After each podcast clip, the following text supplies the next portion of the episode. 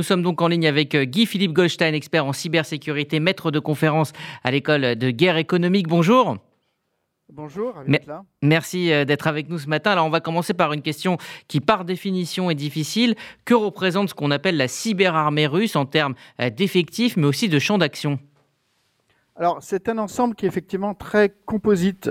Euh, parce que à côté, on va dire, d'officines gouvernementales qui sont liées d'ailleurs aux différentes agences du renseignement russe, euh, qu'il s'agisse du FSB, euh, qui est le successeur d'une certaine façon du KGB, qui avait récupéré dans les, années 2000 le, le, FASPI, qui était l'un des nouveaux centres de, de sécurité cybernétique et qui s'occupe des sécurités intérieures, ou du renseignement russe en tant que tel, le GRU, ou même des services extérieurs, le SVR. Eh bien, chacun de ces trois composantes à ses activités. Bon. Et à côté de ça, eh bien, il y a une masse, on va dire, euh, un petit peu hétéroclite euh, d'acteurs cybercriminels, des groupes comme Darkside, comme Revil, qui sont euh, d'ailleurs avec une base russe et puis parfois aussi avec des auxiliaires extérieurs. Et il y a peut-être des formes de coopération entre les officines gouvernementales et puis ces acteurs cybercriminels. Tout ça, combien de personnes ça fait C'est très compliqué à le savoir, peut-être plusieurs milliers de personnes si je regarde un petit peu l'équivalent dans d'autres euh, environnements euh, d'attaque. Mais il y a une caractéristique propre, on va dire, euh, aux aspects russes, c'est qu'ils sont beaucoup dans l'offensif. si on voit la composition entre guillemets militaire, eh bien, il y a plus de gens qui vont faire de l'offensive, qui vont attaquer que du défensif, si je compare par exemple aux effectifs aux États-Unis. Alors, Églantine le disait il y a un instant, aucune cyberattaque d'ampleur n'a pour le moment été détectée. Est-ce que cela pourrait évoluer, arriver dans un second temps? Et puis concrètement, quels seraient les effets pour les Ukrainiens euh, si une cyberattaque euh, coordonnée pour eux adviendrait?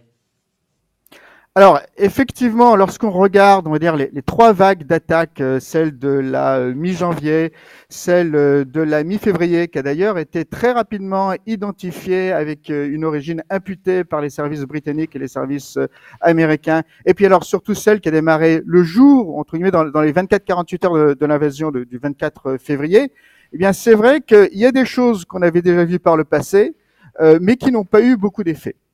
Euh, et là-dessus, les, questions qu'on peut se poser, c'est pourquoi, évidemment. Et euh, il y a en gros trois types de réponses possibles.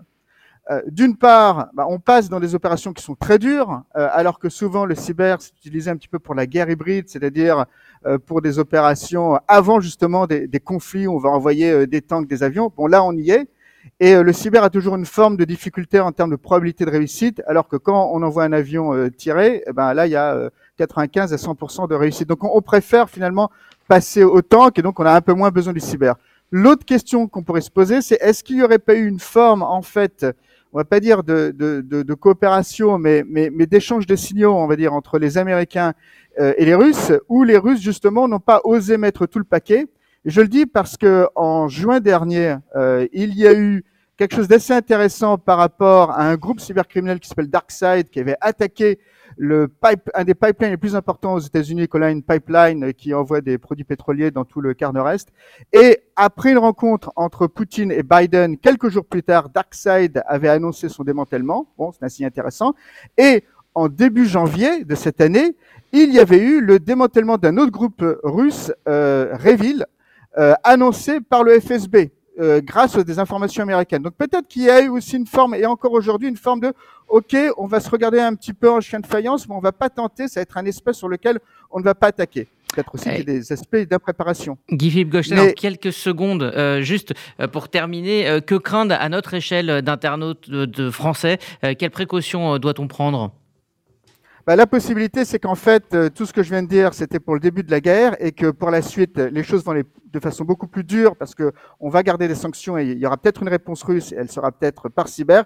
Et pour ça, bah, tout est potentiellement euh, attaquable, en particulier l'énergie, euh, les infrastructures portuaires, peut-être les télécommunications, peut-être d'autres choses un peu plus graves. Pour nous, ce qu'il faut faire, Écoutez l'ANSI, lorsque vous avez euh, une entreprise, ayez un responsable cybersécurité, c'est urgent et vital maintenant, et puis réfléchir aux questions classiques de cyber, à savoir bien avoir des, bons mots de passe, mettre à jour vos systèmes euh, le plus rapidement possible, et puis chiffrer les documents les plus importants, voire les imprimer, les mettre de côté au cas où il y a une attaque dure.